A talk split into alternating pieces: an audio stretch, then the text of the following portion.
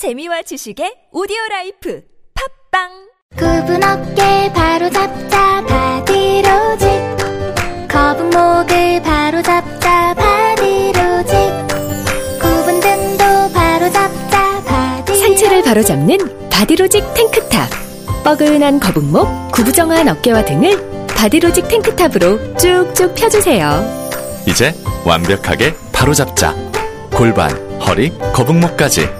검색창에 몸매 교정 바디로직 나 김민규 돈도 사서 쓴다. 10만 원을 사면 10만 6천 원을 주니까 100만 원이면 요즘엔 혜택 많은 보너스 머니 경기지역 화폐.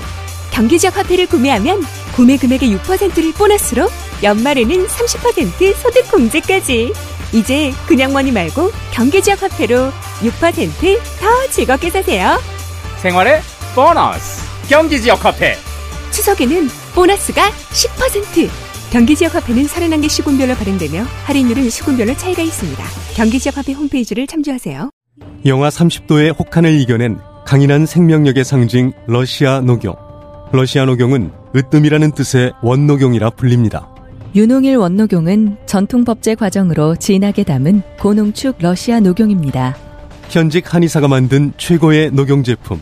이제 윤홍일 원녹용이 소중한 가족의 건강을 책임집니다. 윤홍일 원노경을 네이버에서 검색하세요. 전화 상담 1833-6654.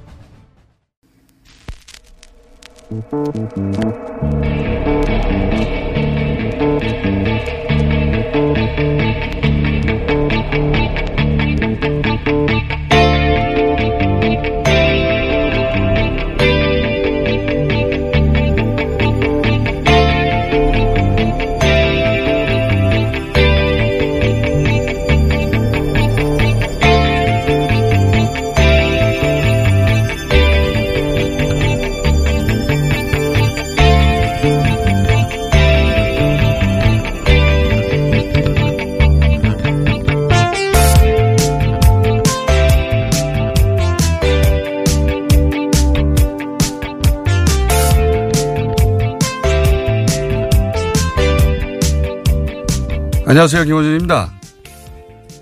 이상한 물고기 이상한 동물들 이상하게 차려지는 저녁 식사 이상한 새들과 이상한 과일로 이상하게 차려있는 저녁 식사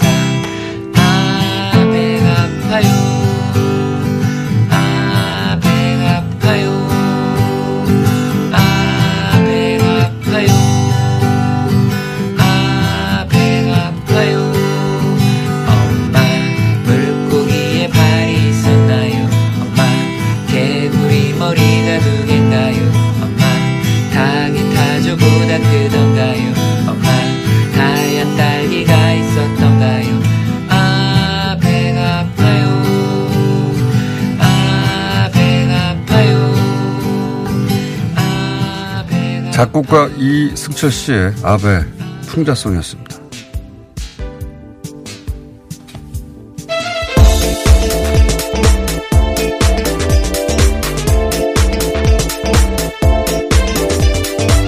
시사인의 김은지입니다. 네. 이건 이제 문명에 가까운, 가까운 작곡가인데 이승, 이승철 씨라고. 그 수출 규제 이후에 아베의 행태 그리고 후쿠시마 원전 사고를 처리하는 모습을 보면서 만 풍자곡이에요. 예. 아, 배가 아프다. 아 배가 아프다. 아, 내 배가 아프다. 예. 아, 배가 아프다. 아, 배가 아프다. 중의적인 거죠. 예. 자꾸 들어보면 중독성이 있습니다. 후쿠시마 어, 뉴스가 어제 크게 보도돼서 예. 어, 이 노래를 틀어봤고요. 아 배가 아파요. 예. 그냥 배가 아프다는 거예요. 아 배가 아프다. 예. 자꾸 듣고 있으면 중독성이 있는 노래인데 후쿠시마 오염수에 대해서 지금 어, 정부가 공식적인 답변을 일본 정부에 요청을 했죠. 예. 네, 어제 외교부가 일본 대사관 관계자를 불러서 그와 같은 요구를 했는데요. 정부가 지난해 8월 달에 관련된 계획을 파악하고요. 1년 가까이 물밑 협상을 벌였다라고 합니다. 1년 가까이 물밑 협상을 했군요. 네, 하지만 진전이 없는 상황이라서 더 이상은 안 되겠다라고 하고 이제 공론화하겠다라고 하는 건데요. 1년 가까이 물밑 협상을 했다는 게 그게 이 얘기 처음 나온 게 작년 8월이었으니까, 아, 작년 8월에 이제 원전 오염수를 바다에 방출할 수 있다는 얘기가 그린피스에서 처음 폭로되고, 그때부터 물밑 협상을 했다. 근데 진전이 없어서 이제 공개적으로 공론을 한다. 이런 얘기네요. 네, 시간이 지날수록 점점 더 관련된 양들이 늘어날 수 있기 때문인 건데요. 2011년 폭발 사고 이후에 후쿠시마 제1원전에서 오염수가 하루에 170톤씩 늘어나고 있어 있다라고 합니다. 그래서 2020년 2022년께 는 저장 용량 한 개에 단다- 달한다라고 지금 주장하고 있거든요. 그러니까 100, 지금 현재도 110만 톤 정도, 어, 통에 들어 있는데, 이거 일본 정부는 그 아베 내각은 뭐라고 그러냐면, 이게 이제 2년 후에, 2년, 3년 후에는 꽉 찬다는 거예요, 그 통이. 그래서 어쩔 수 없이, 어, 방류를 비롯한 여러 가지 옵션을 생각할 수밖에 없다는데, 기본적으로 이, 그, 설명 자체가 전 거짓말이라고 보고 전문가들도 그렇게 얘기하는 것이 그 땅이 모자랄 리가 있습니까? 그 일대에 거기다가 통을 세우면 돼요. 근데 어, 다 해결 다 해결됐다고 예 아베 정부가 약속한 것처럼 올림픽을 기점으로 해서 전원에서 다 해결됐다고 말을 하려니까 탱크 부지를 더 안 지으려고 이러는 거죠. 탱크 부지를 더 지으면 됩니다. 지으면 되는데 땅이 모자라서 못 짓겠다는 게 말이 안 되잖아요. 부지가 부족해가지고 지금 무리하게 일정을 잡고 도쿄올림픽을 네. 준비하려고 하기 때문으로 의심받고 있죠. 그렇죠. 그 거기에 무슨 사람이 지금 살고 있는 것도 아니다. 그 전, 그 주변에. 거기다가 탱크 부지가 부족하다는 건 말이 안 되고요. 다 해결됐다고 말을 하고 싶은데 탱크 부지가 계속 늘어나면 해결된 게 아니잖아요. 일본 내부는 이렇게 해서 침묵시키고 있을, 어, 또는 뭐 속이는 게 가능할지 모르겠으나 전 세계를 상대로 해서 침묵시킬 수는 없는 거고요. 전 세계를 속일 수는 없어서 저는 아베 정부가 지난 어, 8년간 이렇게 거짓말 해온 것이 부메랑으로 돌아올 거라고 봅니다. 앞으로 1년 동안. 어떻게 이걸 계속 속일 수가 있어요? 예. 네, 물론 한국 정부는 수출 규제에 대한 대응 카드 아니다 이렇게 공식적으로 밝히고 있는데요.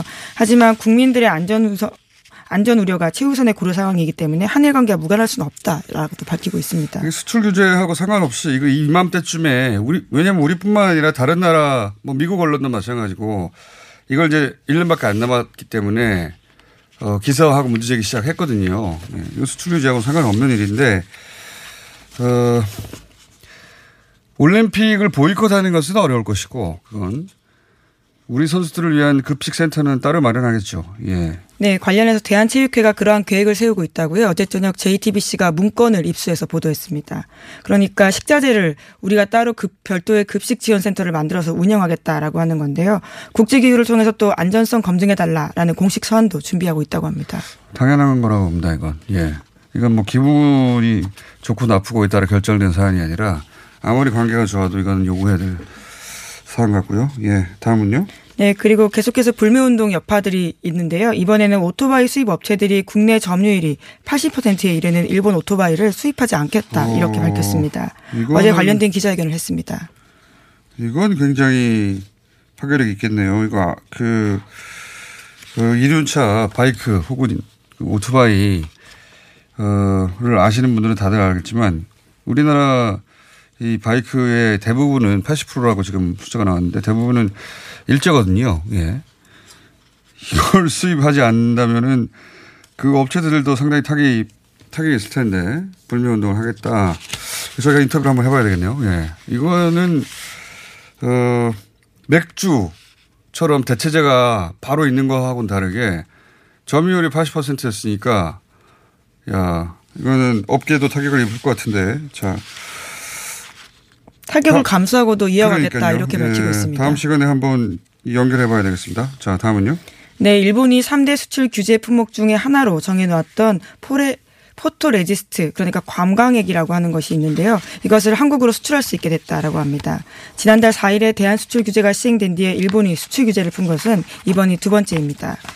이건 뭐 지난번에도 한번 얘기했지만 이게 근본적으로 수출 규제를 처리하려고 하는 스텝이 아니라 간을 보는 것이고 그리고 자기들 명분을 쌓는 거죠. 자기들이 아예 수출을 금지한 것이 아니라 내부 관리를 타이트하게 했을 뿐이다. 이 명분에 맞게 그것도 시기적으로 지난번에는 광복절 직전이고 이번에는 지소미아 연장 여부 결정되는 그 직전에 의도적으로 이렇게 하는 거죠.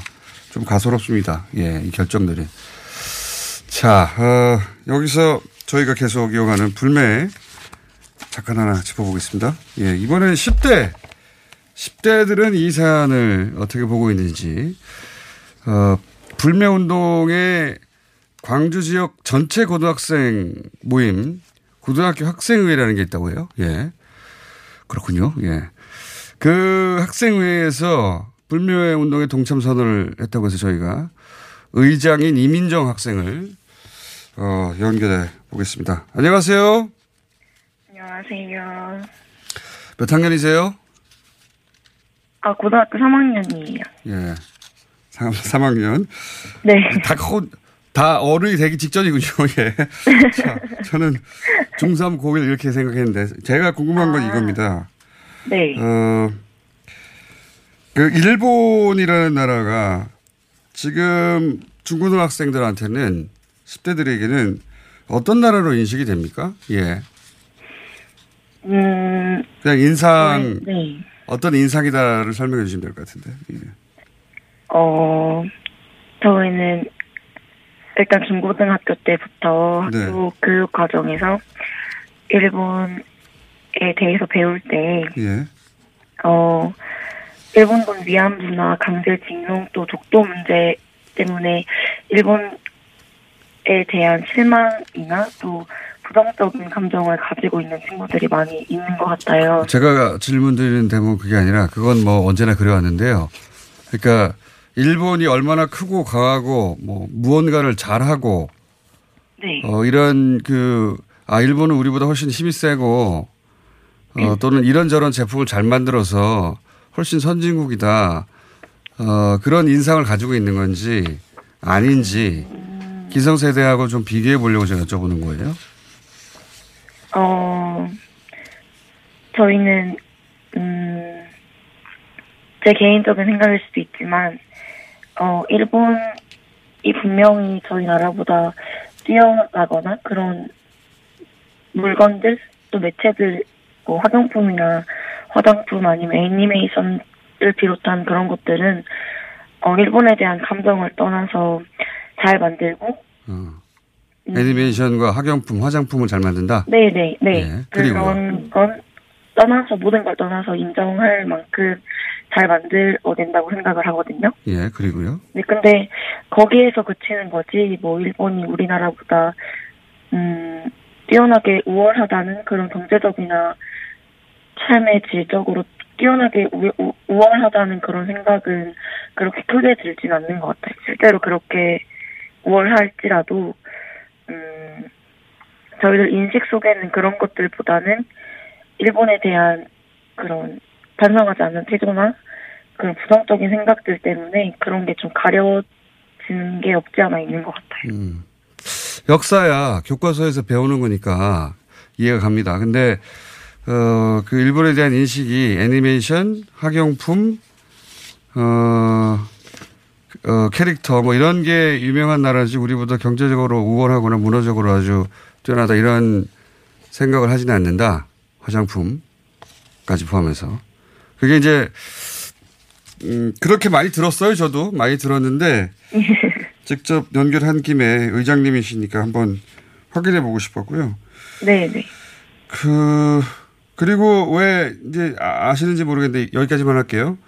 어, 어, 어른들은 기성세대는 일본이 너무 힘이 세니까 싸우면 우리가 다친다 이런 생각들을 가지고 있거든요. 네. 학생들은 어떻게 생각합니까? 어, 그런 말을 들었을 때 조금 안타깝기도 해요. 좀 안타깝기도 하고 마음이 안 좋기도 한데, 어, 일본을 두려워하는 것보다는 일본에 의해서 상처받고 그로 인해 눈물 흘리는 사람들을 더 두려워했으면 좋겠다는 생각을 가지고 있어요. 그래서 일본의 진정 어린 사죄를 받기 위해서 노력을 해야 되고 또 진정 어린 사과를 받았을 때 진정으로 용서하기 위해서 또 노력을 해야 한다고 생각을 하고 있습니다. 알겠습니다. 어, 제가 그 처음으로 이런 라디오 인터뷰하는 거죠. 예. 네. 예, 어려운 인터뷰였을 텐데 다음에 그 학생회 학생들 다 저희가 이 스튜디오 초대해서 한번 얘기를 나눠봐야 되겠네요. 예. 괴롭혀서 미안해요. 어, 아니요. 오늘 여기까지 하겠습니다. 네. 네, 고맙습니다. 네, 어, 광주 지역 전체 고등학생들이 불매운동에 동참하겠다고 선언을 해서 저희가 임정 의장을 연결해 봤습니다. 예. 인터뷰 어렵죠. 예. 말이 잘 안 나올 거예요. 어른들도 그래요. 예정이 없던 질문을 하신 거 아닌가요? 맞습니다. 네. 원래 당황시키셨네요. 표준 질문이 있는데 제가 궁금한 걸 물어봤어요. 네, 굉장히 침착하게 그래도 말씀을 하시는데요. 자, 다음은 뭡니까? 네, 일본 정부의 다른 모습에 대한 좀 지적도 있는데요. 일본 정부가 중국 전투기가 자국 해상 자위대 함정을 표적으로 공격 훈련 실시했다. 이렇게 의심하는 상황이 벌어- 벌어졌습니다. 그럼에도 불구하고 중일 관계 개선을 감안해서 중국 쪽에 항의하지 않은 사실이 뒤늦게 밝혀졌는데요. 일본 언론이 보도하고 있는데 지난해 12월 달 우리 정부에게 일본이 항의했던 모습과는 대조적인 상황입니다. 아, 이건 뭐 일본은 항상 이렇게 해왔어요. 예. 어, 더 힘센 상대한테는 고개를 숙이고 특히 한국한테는 일본 국가 이제 과거 자신들이 식민 지배했던 한국을 어떻게 바라보는지를 드러내는 일화는 너무 많습니다. 근데 이제 최근에 레이더 가지고 어, 크게 문제가 됐었으니까 이런 비교하는 기사가 나오는 거죠. 예. 자, 다음은요. 네, 문재인 대통령이 어제 북한을 향해서 대화를 통한 문제 해결을 다시 한번 강조했는데요. 문 대통령은 어제 청와대에서 주재한 수석 보좌관 회의에서 깨지기 쉬운 유리 그릇을 다루듯 조심스럽게 한 걸음씩 나아가는 신중함이 필요하다라면서 서로 상대방의 입장을 헤아리고 역지사지하는 지혜와 진정성을 가져야겠다라고 이야기했습니다. 저는 이건 뭐 더 코멘트를 덧붙일 게 없어, 없- 없어요. 사실은. 지금 이 시점에 그러면 북한이 막말을 하니까 우리도 막말 해야 하는 거냐. 예. 거꾸로 뭐 문재인 대통령이 북한이 막말하는데 가만히 있다고 그러는데 또 어떻게 하자는 거죠? 그래서 막말을 하고 우리도 미사일 쏘면서 다시 예전처럼 대결 국무로 가자는 건가요? 예. 지금은 국면을 관리할 시점이고, 예. 어, 그래서 그런 메시지가 나온 것 같습니다. 문 대통령으로부터. 자, 다음은요. 네, 조국 법무부 장관 후보자를 둘러싼 의혹과 논란이 계속되고 있는데요. 청문회 일정이 아직 잡히고 있지 않지만 여야가 이 상황에서 굉장히 맞붙고 있습니다. 야, 이거는 뭐 앞으로 청문회 때까지 앞으로서 계속 이런 어, 국면이 이어지겠죠. 이게 뭐 애초 모든 장관이 엄격한 청문 과정을 거쳐야 하는 거는 당연하고 그건 기본인데 조국 후보자 경우에는 아마 이번 정권 들어서 가장 시끄러운 과정이 아니겠는가 싶은 것이 어, 조국 후보자가 현 정부에서 가졌던 상징성 때문에도 그렇고 또 SNS를 적극적으로 활동했기 때문에도 그랬고 눈에 계속 띄었, 띄었던 거죠. 그러다 보니까 조국 후보자에 대한 타격은 현 정부에 대한 타격이 될 거라는 계산도 당연히 있을 것이고 그리고 이제 조국 후보자가 가진 잠재적 대선 후보로서의 가능성을 이 기회에 어, 싹을 자르려는 의도도 야당 입장에서는 당연히 있을 수 있겠죠. 그래서 어, 과열 양상으로 갈 건데 정말 사퇴할 정도의 결정적 비위가 나오지 않으면 또 청문회 끝나면 다 잊혀지겠죠. 근데 어, 이 이번 경우는 좀 다른 양상이 몇 가지 있는데 제가 보기엔 우선 가족 전체가 타겟이에요. 예, 이런 경우는 없었는데 그러면서 청문회는 최대한 미루는 전략인 것 같습니다. 이게 어, 아주 효과적이면서 동시에 어, 가장 야비한 전략이죠. 왜냐하면 후보자 본인은 본인에 대한 공격을 각오하고 나오는 거예요. 그래서 그건 어, 견딜 수가 있는데 이렇게 이제 주변 모든 가족을 건드리면 이게 견디기가 어렵습니다. 네, 어제 예. 동생의 전처가 입장을 내기도 했었습니다. 이거는 그러니까 후보자한테 청문회 가기 전까지 가족도를 계속 건드려서 후보자가 그 중간에 관둘려, 관두게 만들는 전략이죠. 효과적인데 야비하다고 봅니다. 어, 그리고 이제 다른 영역들은 제가 쭉 보면서 복잡하더군요. 복잡한 계약 관계 파악이나 또는 뭐, 어, 어제 나온 가족사를 정확하게 거기 대입하지 않으면 의혹이 될 수 있는 지점이 있고 그거는 저는 후보 당사자의 청문회 해명 혹은 여야 공방으로 다뤄질 사안이라고 보는데 그 딸의 장학금 기사가 어제 툭 나왔잖아요. 이거는 굉장히 게으르거나 요거 한 항목만 따로 코멘트를 잠깐 해보자면 게으르거나 악의적인 보도라고 보는 게 보도가 이런 식으로 되더라고요. 유급이 두 차례 됐음에도 장학금이 지급됐다. 이런 식의 프레임으로 다들 보도하는데 그러면 이건 유급이 되면 장학금을 주면 안 된다는 기준이 있을 때 그런 보도를 하는 거예요. 그런 그런 종류의 장학금일 경우에 그렇게 보도하는 겁니다.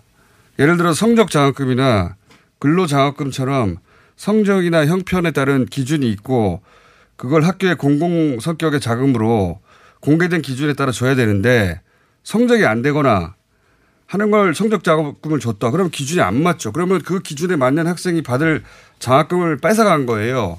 그럴 때 그렇게 보도하는 거지. 이번 경우는 자세히 들여다봤더니 어 이건 교수 개인이 사재로 주는 돈입니다. 일단 어 교수 본인도 해명에 기부라고 표현했던데 교수 개인이 사재로 내놓고 한 해한 천만 원 정도를 자기 주머니에서 그리고 그 기준을 그 교수 개인이 그때그때 정하는 거예요. 그러, 그렇게 해서 학생을 지목해서 주는 겁니다. 누구나 알 수 있는 1등은 얼마, 2등은 얼마가 아니라 기준도 바뀌는 것이고 그러니까 다른 누군가가 공개적 기준으로 당연히 받을 돈을 그 교수가 빼앗아서 주는 게 아니에요. 그러면 이렇게 보도하면 안 되는 거죠. 프레임을. 그리고 그 이게 비판이 말이 안 되는 게 그 교수의 기준이 애초에 뭐였는데 그 기준이 어긋났다고 보도를 해야 되는 거 아닙니까? 기준은 없어요. 이게 말이 됩니까? 그 교수가 정했다고 하는 기준은 유급을 한 학생이 포기하지 않으면 장학금을 준다. 이런 약속을 해서 그걸 줬다는 거 아닙니까? 그건 그 교수의 기준이고 자기 기준대로 지킨 거예요. 이게 해당되는 사람들이 대략 16명 정도 있었다는 것이고 문제가 없는 거죠. 그 특혜를 얘기하는데 조국 후보자가 청와대에 들어가기 1년 반 전에 어떻게 민정수석이 될 줄 알고 그때부터 특혜를 줍니까? 게다가 뭐 부자인데 왜 돈을 받았냐고 하는데 그거 자체가 역으로 말하자면 그 부자를 학기당 200만 원 줘가지고 꼬실 수 있나요? 부자인데? 앞뒤가 안 맞잖아요. 네, 특히 인사특혜 의혹은 시기적으로 맞지 않기 때문에 그 당시는 첫 번째 장학금을 받았던 때는 박근혜 정부 시절이거든요. 그렇기 때문에 그것은 굉장히 쉽지 않은 일이다라고 볼 수 있고요. 정말 특혜를 교수가 주겠다고 2년 후를 예측했다고 칩시다. 했다면 유급을 안 시키지 200만 원으로 그 사람들을 꼬십니까? 앞뒤가 안 맞잖아요. 너무. 이거 상식적으로 생각해 보면 이걸 특혜거나 연결하는 건 무리라고 해야 어, 기자가 당연히 그런 판단을 해야 되는데 이거는 그냥 장학금이라는 그 통상적인 이미지를 두리뭉실하게 대입해가지고 돈도 많고 유급되는데 장학금 줬다고 때리는 거예요. 이건 매우 게으르거나 아니면 악의적인 프레임이고요. 다른 뭐 의혹들이나 다른 비가 나올지는 모르겠지만 장학금은 아주 어, 문제가 있는 보도라고 봅니다. 그리고 부산의료원 얘기할 거면 그 교수가 자격이 있냐 없냐를 보도를 해야지 아무런 근거가 없잖아요. 200만 원 때문에 그럼 됐다는 겁니까? 200만 원, 야, 예, 이거는 이런 보도는 이런 보도가 많이 쏟아질 것이다 보면서 그런 생각을 했습니다. 네, 물론 다만 별건으로 오늘 아침 동아일보가요. 조국 수석의 그러니까 조국 후보자의 딸이 고등학교 2학년 때 의학 논문 제일 저자로 등재됐는데 이것이 의혹이 있다라는 보도를 하고 있습니다. 그것도 또 뭐 공방이 있겠죠. 있겠는데 일단 어제 나왔던 보도 중에 다른 거는 아 이건 뭐 공방을 계속 해 가며 어, 결국 대중이 판단하겠지라고 했는데 이건 악의적입니다. 프레임 자체가 다른 사람이 받을 돈을 뺏어갔다는 프레임이잖아요. 기준에 안 맞게. 그 기준이 뭐냐 이거죠. 그리고 그거는 학교 장학금이 아니라 교수가 사실 털어주는 거예요. 자신의 기준에 의해서 일종의 담임 같은 제도가 있다고 하더라고요. 그 의, 의학대학원에는. 어쨌든 이건 문제가 안 될 일을 엉뚱한 프레임을 씌웠다고 저는 보고요. 그 외에 짚을 기사 있으면 제목만 한두 개. 네, 미국이 하웨이 수출 규제 유예를 90일 더 연장하겠다라고 하는데요. 미중 무역 전쟁에 어떤 영향을 미칠지가 주목되고 있습니다. 아, 이건 뭐 트럼프 대통령의 마음은 아무도 알 수 없다고 어제 외신도 보도를 했더군요. 네, 뭐 네. 언제나 알 수 없는 상황이긴 한데 지난 13일에는 10% 추가 부과기로 한 거 뒤집겠다라고 해서 12월 15일까지 미루기로 했는데요. 하웨이 또한 어떻게 될지 모를 네. 상황입니다. 그러니까요. 이거 뭐 트럼프 대통령의 그날의 마음에 따라 달려 있는 것 같아요. 아무도 모르는데 대통령이 그냥 트윗으로 그렇게 결정해버리면 결정되는 것이고. 네. 불확실성의 증가라는 게 경제 자체에 주는 시그널은 굉장히 나쁘긴 합니다. 어제 재밌는 기사로는 그 워싱턴에 주재하는 외교관들이 트럼프 대통령의 재선을 가정한 어, 그 이후에 플랜을 짜고 있다고. 왜냐하면 그 이전에는 아무도 트럼프 대통령이 당선될 걸 가정하지 않은 플랜을 짰었는데 이번에는 어, 재선 가능성에 무게를 두고 외교관들은 그 이후 정책을 짜고 있다고 그런 기사가 있었군요. 자, 그러면서 나온 말이 그겁니다. 트럼프 대통령은 아무도 예측할 수 없다. 여기 과에서도. 그걸 누가 예측합니까? 여기까지 하겠습니다. 시사인의 김은지였습니다. 감사합니다. 2019년 7월 1일부터 미세먼지 저감을 위해 녹색 교통 지역인 한양 도성 내 5등급 차량 운행이 제한됩니다.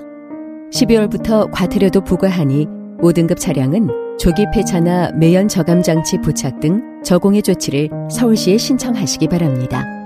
자세한 사항은 120 다산 콜센터로 문의하세요. 이 캠페인은 서울특별시와 함께합니다. 이게 무슨 일이지? 로션 하나 바꿨을 뿐인데 내 얼굴이 어떻게 된 거야? 오빠, 얼굴이 왜 이래? 지혜야, 도대체 뭘 했길래 얼굴이 이렇게 환하고 탱탱해진 거야? 헤이브로 맨즈 브라운 올인원으로 로션 하나만 바꿨는데 얼굴이 엄청 환해지고 피부결도 좋아졌어. 잠깐, 그거 이름이 뭐라고? 로션 하나로 내 얼굴에 환한 마법이 시작된다. 헤이브로 맨즈 브라운 올인원 로션. 지금 포털에서 헤이브로를 검색하세요. 빼, 빼, 빼자로 끝나는 말은 똥빼, 살빼, 다빼, 덧빼, 미궁빼, 사랑. 빅동의 추억, 미궁 대장사랑과 함께 이미 오랫동안 입소문으로 검증된 다이어트 제품 빼사랑. 숨기려 하면 숨길 수 있는 지방도, 숨기려 해도 숨길 수 없는 지방도. 똥빼, 살 빼, 다빼, 덧빼, 미궁빼, 사랑. 광고와 실제품이 일치하는 제품 빼사랑. 박지희 씨, 내가 요즘 코어 매일 먹는데 너무너무 좋아요. 왜 좋은 거지? 아홉 가지 기능성 원료가 활력을 충전해주거든요. 또 매일 먹어야 하는 멀티비타민을 한 번에 섭취할 수 있는 종합 건강기능식품이에요. 마카도 들어가네. 네, 페루산 마카도 아주 풍부하게 들어가 있어요. 박지희 씨도 매일 먹어요? 물론이죠. 김용민, 박지희가 추천하는 코어업 two plus one 행사 진행 중. 포털에서 코어업 검색하세요.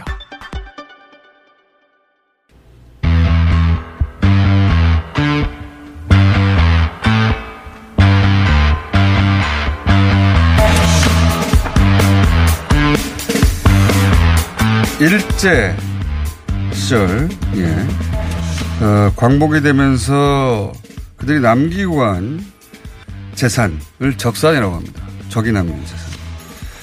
어, 이건 국유화가 됐죠. 그런데 최근에 명동 한 복판에서 어, 등기부 등본을 확인했는데 문건에 여전히 조선 총독부로 그 소유가 기재되어 있는 어, 문건이 여러 건 발견돼가지고 크게 논란이 될 줄 알았는데 저희만 주목하고 있습니다. 자, 단독 보도한 KBS의 김준범 기자 스튜디오에 나오셨습니다. 안녕하십니까. 네, 안녕하세요. 불러주셔서 굉장히, 감사합니다. 예, 굉장히 인상적인. 네. 인상적이라는 표현 안 맞고 충격적인 예. 내용이에요. 아니, 지금 74년인가 지났는데 아직도 등기부 등본에 총독부라는 게 있어요? 그 저도 진짜 황당하고 놀랍다. 이제 이게 취재하면서 가장 느꼈던 반응인데 일단 방송된 지난주 시점에는 정확하게는 등기부는 아니고 건축물 대장의 소유자가 대장에. 조선 총독부 최신국 으로 이제 살아있는 일제 시대에 자기들이 마음대로 그렇게 예, 맞습니다. 가져간 그 부동산이 지난주 시점에는 살아 있었고 아마 방송 나간 이후에 이 문제는 이미 그 관할 구청도 인지하고 있고 저희가 취재 과정에서 건물 소유자에게도 알려줬기 때문에 아마 지금쯤에는 말조, 말소가 됐을 겁니다. 예. 이게 이해가 안 되네요. 네. 이게 어 광복 때 네. 어 그렇게 뭐 총독부나 일본의 명의로 그러면 식민 시절에 자기들이 가져간 거니까. 예. 그 재산에 대해서는 우리가 실질적으로도 환수했고 일본도 그 재산권에 대해서는 포기했잖아요. 맞습니다. 예.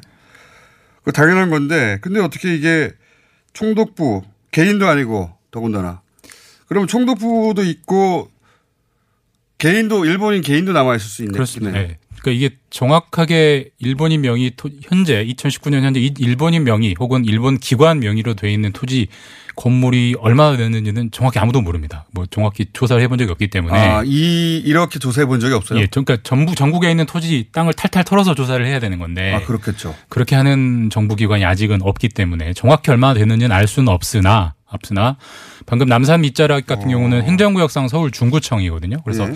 중구청이 자발적으로 어떤 광복 100주년을 맞아서 선진적인 행정을 했는데 작년 올해 2년 동안 서- 어, 중구 관내에 있는 모든 건물을 다 조사를 해보니까 1,100건이 나왔습니다. 그러니까 조선 총 중구만 예 중구만. 그러니까 이제 서울 서울 다른 전체도 아니고 중구만 예, 서- 뭐 서울 전체가 되- 얼마나 될지는 모르는 것이고 그걸 전국으로 넓히면 또 역시 얼마나 되는지 모르는 것이고. 그래서, 충격적이라는 거예요 이게. 예, 맞습니다. 예.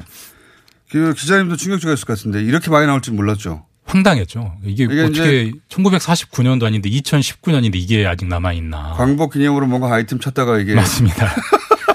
얻어 걸린 거 아닙니까 이게? 뭐 약간은 뭐 운이라고 할까 그런 것도 좀 있었고요. 운이라고 할까. 아니 그 노무현 정부 때 그 친일 청산 관련해 가지고 위원회도 만들어지고 활발한 맞습니다. 활동이 있었지 않습니까? 그때 다 정리가 안 됐어요? 그러니까 노무현 정부 때 만들어졌던 것은 친일 재산 조사 위원회. 예. 이게 약간 헷갈리면 안 되는데 그 친일 재산 조사 위원회 제1 목적은 친일파의 재산을 환수하는 겁니다. 아, 그러니까 한국인인데 친일을 했던 아, 아, 친일 그렇죠. 반민족 행위자의 재산을 그렇죠, 환수하는 그렇죠. 것이고 이 적사는 일제 시대 때 우리나라에 살았던 일본인들이 남기고 간 재산을 예. 환수하는 목적인데 일본이나 혹은 기관이나 혹은 뭐 어쨌든 일제 일본의 소유로 돼 있던 그렇죠. 거. 뭐 예. 청취자분들도 친일파 재산 환수라는 용어는 익숙하실 거예요. 뭐 음. 얼마 전에 뭐 이관용 제- 뭐 후손이 음. 뭐 저기 땅을 환수하려다 못했다 뭐 이런 얘기도 있었는데 사실상 이걸 일- 할 위원회는 없었어요? 이건 상대적으로 무관심했고요. 어. 그다음에 이걸 전 이걸 전담하기 위한 기관도 꾸려진 적은 없고. 어. 근데 이제 친일 재산 조사 위원회가 이 사실 저도 취재를 하면서 알았지만 친일파 재산을 환수하다 보면 자연스럽게 네. 이런 적산의 명의가 정리되지 채 남아 있다는 걸 어. 알 수밖에 없어요. 그렇죠. 알게 됐겠죠. 실제로 그때. 그분들도 알았고. 네. 그래서 됐는데? 원래 기관의 목적은 친일파 재산 환수였지만 예. 이 문제도 반드시 정리해야겠다라는 문제 의식을 가지고 예. 뭐 인력이 부족했기 때문에 또 기간도 4년밖에 안 됐기 때문에 친일파 재산 환수도 버거워서 그건 우선순위를 하고 예, 있었지만 그 우선순위를 하면서도 자료들은 축적을 해 나갔습니다. 해 예를 들어. 전국의 현황 파악이라든지 예. 그다음에 일제 당시 살았던 일본인들 명단 같은 걸 쭉 정리를 해 오다가 사실 이 친일재산조사위원회가 한시적인 위원회였는데 예. 2006년에 출범을 해가지고 2010년 이제 연장을 해야 되는 시점이 왔는데 예. 당시에 이제 이명박 정부가 여러 가지 이념적 이유, 뭐 정책적 이유로 위원 어, 연장은 안 된다, 위원장 아. 위원회 문 닫아라 이렇게 하면서 이 일본인 명의 환수 업무가 사실 공중에 붕 떠버린 거죠. 그러다가 이제 아 그렇군요. 그게 지금까지 이어진 겁니다. 이거는 사실 정권하고 상관없이 쭉 지속적으로 했어야 될 네. 시간이 오래 걸리는 작업인데 그 친일 청산위원회가 이 사안을 인지해서 어 우선은 친일파들의 재산 환수하는 걸 우선순위를 했고 네. 그다음에 적산 관련해서 정리하려고 하였으나 어이 친일 청산위원회가 이명박 정부 들어서 해산되면서 작업이나 인력이나 다 흩어져 버렸다. 맞습니다. 네, 네. 아 이해가 됐습니다. 뭐 그렇다고 지금 전혀 안 하고 있는 건 아니고요. 지금은 이제 기본적으로 국유 재산의 관리를 잘못했네요 여기서 이 시점에 크게 잘못했네요. 그렇죠. 그게 큰, 큰 기회를 놓친 거죠. 예, 네. 인식을 딱 했는데 네. 어 그거는 이제 개인이 할 수 없는 일이니까 이런 위원회한테 권한을 줘서 지속적으로 계속 해 나가서 지금쯤이면 정리됐을 수도 있는데 그 축적된 성과를 좀 날려버린. 여기서 날려버리니까 예, 예, 예. 이걸 받을 부처가 없을 거 아니에요. 맞습니다. 실제로 그래서 대표적으로 이한 단적인 사례가 이게 일본인 명의 재산을 환수를 하려면 1차적으로 일제시대 때 살았던 일본인이 누군지를 알아야 되잖아요. 네. 그렇죠. 그때 한 연구에 따르면은 일제시대 때 우리나라에 가장 많이 살 때 70에서 80만 명 정도의 일본인이 살았다고 하는데 그 명단을 알아야 이 명단을 역추적해서 이제 재산들을 환수하는 건데. 혹은 혹은 이 대장 전체가 전체를 뒤지거나요. 왜 그래, 예, 그렇게 해야 되는데 그래서 이제 그 명단의 필요성이 중요했기 때문에 당시 친일 재산 조사위원회가 어떻게 꾸역꾸역 모아서 한 23만 명 정도의 일본인 어. 명단을 파일로 프로그램 네. 만들어서 조사를 했는데 위원회가 이제 해산되니까 이걸 어딘가 인계를 해야 되잖아요. 그렇죠. 그래서 일단 당장은 기획재정부나 이런 국유지를 다- 담당하는 부처에 좀 가져가라라고 했는데 그걸 우리가 왜 받냐? 우리 업무가 네. 그렇죠. 아니다. 담당 부처 이렇게 하면서 업무가 없으니까 이제 이게 좀 이관이 성- 안 됐고 그러면 자료가 붕 떠버렸어요. 예, 붕 떠버리는 그런 사료- 상황이 되고 어딘가에 파일로 존재하겠네요. 그럼 어딘가에 누군가의 개인 컴퓨터에 PC 엑셀 파일로 존재하는 거지. 그때 정부 예산을 들여서 만들었던 어. DB 프로그램은 사라졌습니다. 아니 그러니까 이 친일 청산위원회가 그러면 해산되면 그 업무를 누군가 인수 있게 받는다는 것 그런 과정도 거치지 못하고 그냥 해산이 돼버린 거예요. 그만큼 급박하게 해산이 됐던 거죠. 통상적으로 정부위원회라는 게 해산을 하면 이 잔존물은 어디가 이어받는다 이런 규정들이 들어가는데 그런 청산을 안 하려고 했구만. 그렇게 의심된다라고 일단 예. 말해두고요. 그렇지 않고서야 야 그래서 그때 기회를 한번 잃었고 네, 그 이후로 새로 친일 청산위원회를 구성하거나 혹은 이걸 이어받는 부처가 있지 않았었기 때문에 네. 어, 이 작업은 그냥 그 상태로 멈춰진 채로 계속 있었고 그거를 김준범 기자님이 특종을 하려는 어, 의혹으로 여러 가지 뒤다가 우연히 걸려가지고 아니 그걸 아예 안 하는 건 아니고요. 정부가 조달청이라는 기관이 예. 나름대로 열심히 하고 있습니다. 조달청이 아, 그거는 예. 그쪽에서 임무가 아니잖아요. 그러니까 친일 재산을 환수하는 임무가 부여된 건 아니고 네. 어, 국유 재산, 그러니까 우리 국유지의 관리를 조달청이 아, 맡도록 하다 돼 보니 있습니다. 정리가 예. 안된 걸 찾아지는데 그러니까 이거 어차피 국유화해야 될 땅이니 조달청 너희가 조사해서 가져와라. 이 업무를 준 건데 미션만 주고 예산과 인력을 주지 않기 때문에 이게 속도가 안 나는 거죠. 네. 아, 그렇군요. 네. 예, 그러니까 자원 인식이 이런 인식이 부족하니까 아 이건 정리했어야 할 것이 한 번 기회를 잃었다. 예. 어, 그런 인식이 부족하니까 자원도 투입이 안 되고 그러니까 아주 느리게 점점 느리게 느려지고 있고. 인력도 맞습니다. 없고 네, 맞습니다. 느리게 느리게 어 소수가 이 일을 하고 있었고 그게 이제 김준범 기자의 눈에 걸려가지고 이렇게 여기까지 네. 나오시게 됐군요. 예.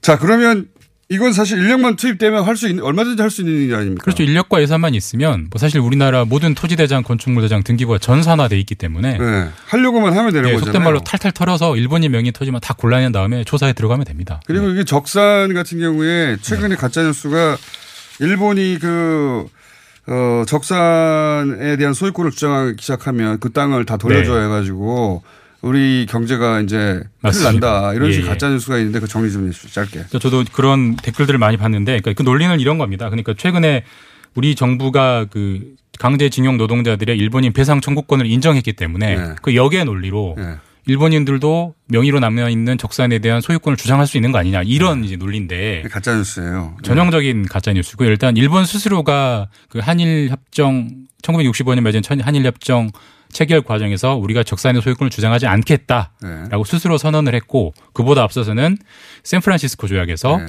어 일본이 일본이 한국에 남기고 온 재산은 미 군정에 모두 이양한다. 그리고 미 군정의 그러니까요. 소유권은 정 우리나라 정부가 이어받았거든요. 여러 차례 확약을 했기 때문에 그거는 원천적으로 이거는 미 군정한테 그럼 네. 요구해야 되는 거예요. 미 군정이 적산을 처음에 받고 그 다음에 우리가 받은 거거든요. 그리고 말씀하셨듯이 샌프란시스코 조약에서 확인된 것이고. 네. 일본도 그렇게 해서 포기를 한 것이고. 네, 전혀 뭐 있을 수 없는 일을 가정해서 하는 포기한 주장. 게 아니라 당연한 거죠. 당연한 거죠. 애초에 네. 자기 땅이 아닌데 와가지고 식민 시절에 자기들 땅이라고 한거 아니에요. 네, 맞습니다. 오늘 여기까지 하겠습니다. 감사합니다. KBS의 김준범 기자였는데 요 후속이 나오면 그때 다시 한번 보시죠. 네, 감사합니다. 잘 정리되고 있다는 후속이 나오면. 감사합니다.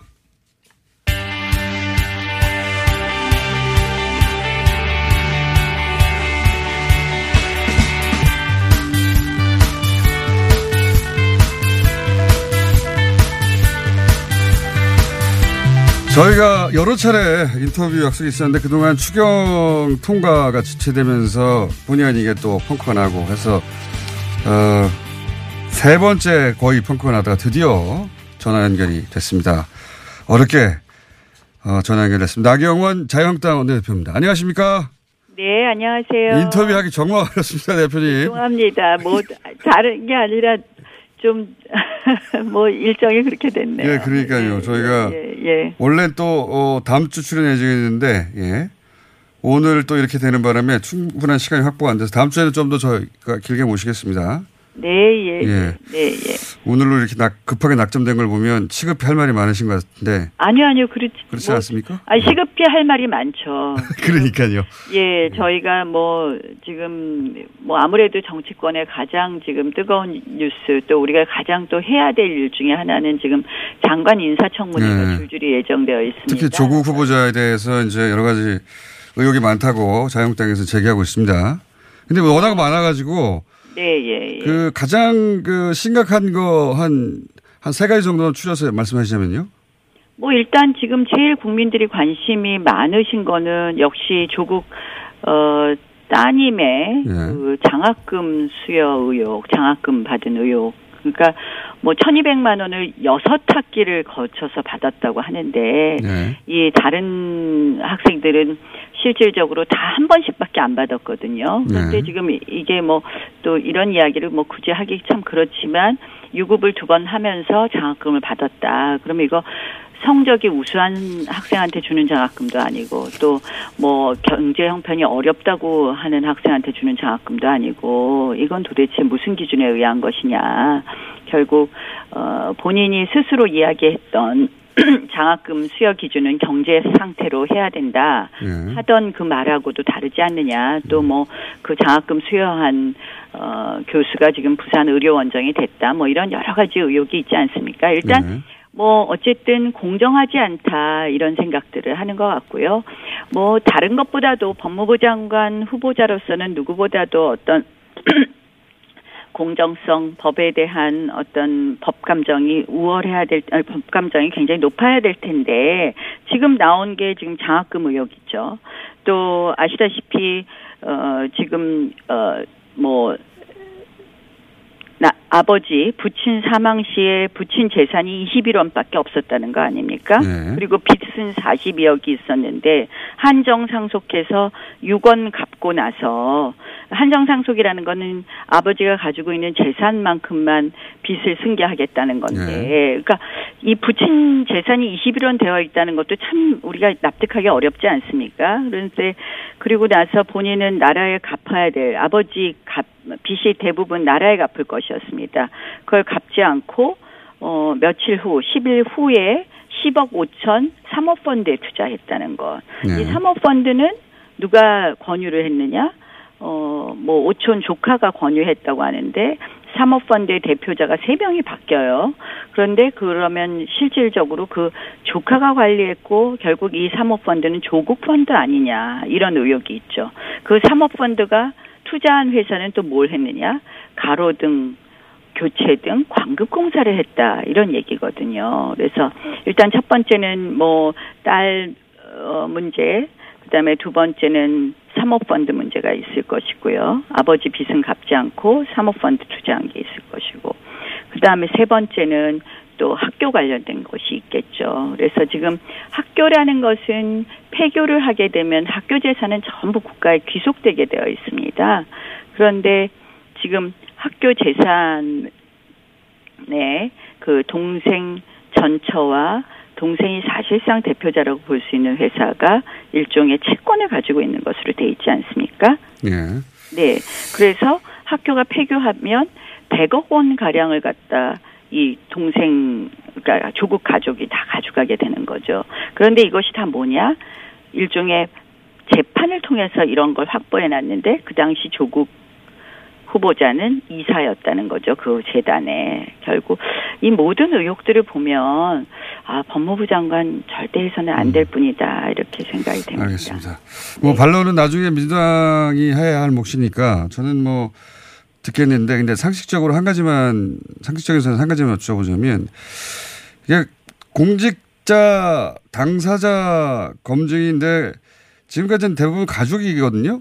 아니요, 다 혹시- 당사자입니다. 예, 조국 지금 사모펀드 예. 본인이 10억 5천, 아이들 거 5천 5천, 그리고 본인 이름으로 해서 10억 5천 했고요. 예. 그 다음에 지금 사모펀드도 그 자체가 그러면 의혹의 대상입니까? 그럼요. 이거는 민정수석이 되고 나서 본인이 예. 가지고 있는 주식을 처분하고 예. 그리고 사모펀드에 투자를 했는데요. 예. 어, 이거는 뭐 아시다시피 주식을 우리가 보통 공직자가 되면 백지 신탁하지 않습니까? 혹은 뭐 매각하죠. 둘 중에 예, 하나를 하죠. 그런데 사모펀드에 투자를 했는데 실질적인 사모펀드의 내용은 다 조국 펀드라는 거거든요. 근데 조국 그래서 거- 이거는 당사 조국 조국 후보자 당사자가. 관여한 어떤 직접 개입한 그 투자에 그 증거는 아직은 없지 않습니까?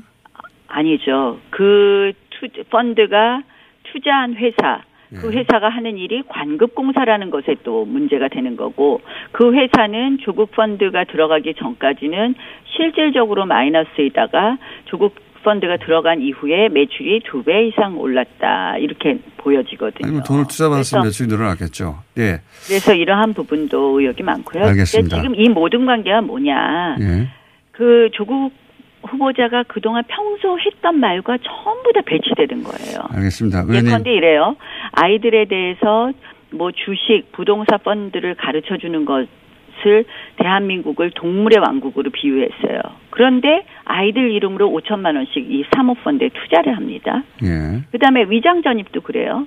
위장 전입 문제가 불거졌을 때 시민 마음을 후벼판다. 그래놓고 본인은 또 위장 전입을 했어요. 그 다음에 또 뭡니까? 이 폴리페서를 그렇게 비난했었잖아요. 조국 후보. 그런데 오늘 아침 신문 보니까 민정수석 하- 그만두고 들어, 돌아가갖고 서울대학교에서 강의 한 번 안 하고 이번 달에 월급도 845만 원 받았대요.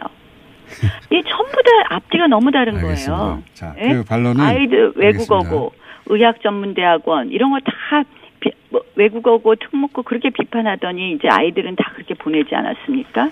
그 다음에 또 어떻습니까? 장학금도 마찬가지예요. 본인이 그런 말 했어요, 예전에. 장학금 지급 기준은 성적 중심에서 경제 상태 중심으로 옮겨야 한다. 해놓고, 아니, 조국, 저 신고한 재산이 조국 후보자의 경우에 56억인가 그렇지 않습니까? 그런데 이 장학금을 남들은 한 학기 겨우 받는데 다른 다른 그 장학금을 받은 다른 학생들은 전부 다 한 학기 받았답니다. 근데 따님은 여섯 학기를 받았어요. 알겠습니다. 도대체 대표님. 그분들이 납득이 갈까 예. 이제 여기까지. 제가 예, 그래서 그 항목 리스트는 들었고요. 네. 저도 궁금한 걸 여쭤보려고요. 왜냐하면 그 거기에 대한 반론은 어- 어차피 3부의 민주당 또 쪽에서 있으니까 저는 하지 않고요. 제가 또 자유한국당에 궁금한 게 아니 워낙 어렵게 연결돼서 한두 가지만 여쭤보려고요. 예. 그 한, 네, 네, 예, 말씀. 예, 황교안 대표가 장애 투정하는 거는 이 시점에 아니지 않습니까? 뭐 여러 가지 말씀이? 있습니다만 예. 지금 어 저희가 이제 이번에는 저희 원내에서는 이제 이번 달 말 또는 다음 달 초까지 이제 9월 2일이 인사청문회 보고서 채택일이에요. 그래서 일단 저희가 장관 후보자 검증 문제를 지금 오늘 쭉 말씀을 드렸는데요. 어 지금 사실은 경제도 너무 어렵고 안보도 지금 굉장히 어렵습니다. 사실 북한이 미사일을 여덟 번이나 쏘아, 쏘지 않았습니까? 올해 들어서. 그런데 대통령께서 저는 NSC 한 번 안 여는 게 정말 납득이 되지 않습니다. 그래서 장애 투쟁을 하는 건 아니지 않습니까? 아니 그런데 한번 예. 따져보십시오. 예. 저희가 국회에서 이 문제에 대해서 따지고 대안도 제시하고 하겠습니다. 그런데 아무리 이야기도 듣지 않습니다. 지금 정말 국민들이 먹고 사는 문제, 정말 안보는 죽고 사는 문제입니다. 근데 이렇게 방치해놓고 제발 북한이 이제는요 미사일 여덟 번 미사일 실험을 했는데요. 어 우리나라의 미사일 방어 체계로는 북한의 미사일 공격을 막을 수가 없습니다. 그러면 앞으로 국민들이 아- 안심할 수 있도록 안보에 대해서는 어떻게 하겠다 그 말씀 한마디 안 하시고 계속해서 대화의 기회만 사- 살려야 되겠다. 평화 경제만 이야기하십니다. 알겠습니다. 그래서 예. 우리는 이거를 워낙 안보가 걱정돼서 투쟁을 하고 그러시다는 건데 네. 근데 장애 원내에서, 투쟁으로 그게 해결이 되나요? 네. 장애 투쟁으로 그게 해결이 되나요? 그러니까 국민들의 우려를 표시하는 방법이 알겠습니다. 하나의 방편이다. 그러면- 원내 투쟁, 원외 투쟁 다 같이 하겠다. 대표님, 저희가 전화 시간이 얼마 안 남아서 네, 한 네. 가지만 더 여쭤볼게요. 예, 예, 예. 그 최근에 이제 식민지 근대화론 주장하는 반일 종족주의 출판 기념회에 자유한국당 의원들이 참석을 했어요. 이게 그거는 제가 정확한 내용을 모르겠습니다. 그래서 제가 그거는 우리 우리 의원님들이 몇 분이 참석했는지 정확하게 몰라서 심재철 전 국회 부의장이나 정조섭 자유한국당 의원이나 김문수 전 경기도지사나 아주 유력한 분들인데 내용을 좀 파악을 해보겠습니다. 그거는 그 식민지 근대화론에 대한 입장은 어떻습니까? 그 내용을 좀 더 파악해 보겠습니다. 제가 그 부분에 대해서는 예. 저는 지금 이제 가장 중요한 게 나라가 굉장히 지금 어렵습니다. 정말 국민들이 먹고 사는 문제로 굉장히 힘들어 하시거든요. 예. 근데 지금 아마 이제 이 문제도 지금 결국은 일본과의 일본의 무역 보복으로 인한 지금 우리 이러한 이 한일 간의 대표님 저희가 문제를 어떻게 극복하느냐 문제하고 알겠습니다. 시간이 부족한데 이건 저희 잘못이 아니라 어제 밤 12시에 어, 오렌지 데이나 이렇게 됐는데 다음 주에는 스튜디오에 꼭 한번 나와주시면 저희가 긴 시간 잡겠습니다. 네, 나중에 또 한번 찾아뵙죠. 다음 주에 예, 나오시기로 예. 하셨잖아요. 아유, 아니. 다음 주에 뵙겠습니다. 네, 고맙습니다. 네. 네, 네, 네. 자유한국당 나경원 원내대표.